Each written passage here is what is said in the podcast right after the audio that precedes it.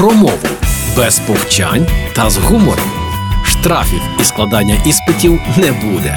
Програма Мовний патруль на Радіо Перше. Привіт! Уже час мовного патруля на Радіо Перше. Я Лілія Криницька, і сьогодні поговоримо про два пароніми слова, що мають подібність у морфологічній будові, тобто близькі за фонетичним складом, але розрізняються за значенням інсайд та інсайт. Так, це два різні слова, але ще не дякуйте. Отож, що таке інсайд і чим він відрізняється від інсайту? Інсайд та інсайт запозичені слова, і трапляється, що люди їх плутають. Це зрозуміло. Тому зараз ми їх розмежуємо. Інсайд, інсайдер, інсайдерська інформація це все походить від англійського всередині і може бути застосоване до багатьох явищ. Наприклад, інсайдер футбольний півзахисник, який грає як у обороні, так і в нападі. Інсайд вказує на явище, що відбувається всередині системи, і набуває можливості розкритися назовні. Тому під інсайдом, у сенсі інсайдерської інформації, мають на увазі секретні відомості, що часто купуються шпигунськими засобами.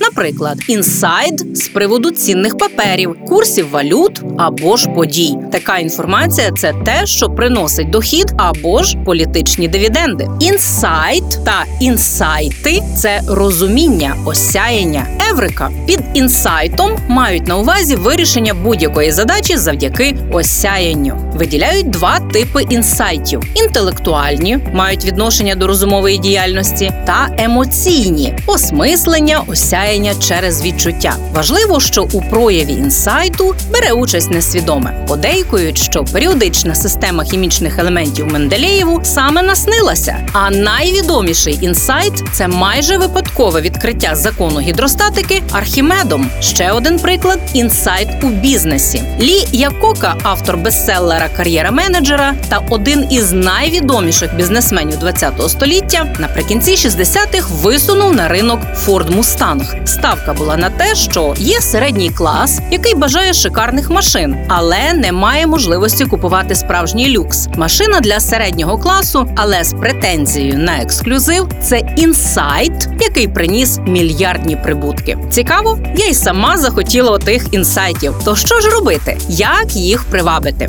Кажуть психологи, щоб щось кудись прийшло, потрібно, щоб там було вільне місце. Інсайт приходить у спокійну, спустошену свідомість. Вважається, що медитація, емоційна детоксикація, спокійні прогулянки та помірна фізична активність сприяють прозрінням. Це ж те саме, що нам усім так потрібно у часі війни. Тож подбайте про себе, будь ласка, бо нам ще перемагати. І почуємося у мовному патрулі на Радіо Перше. Програма Мовний патруль на Радіо Перше.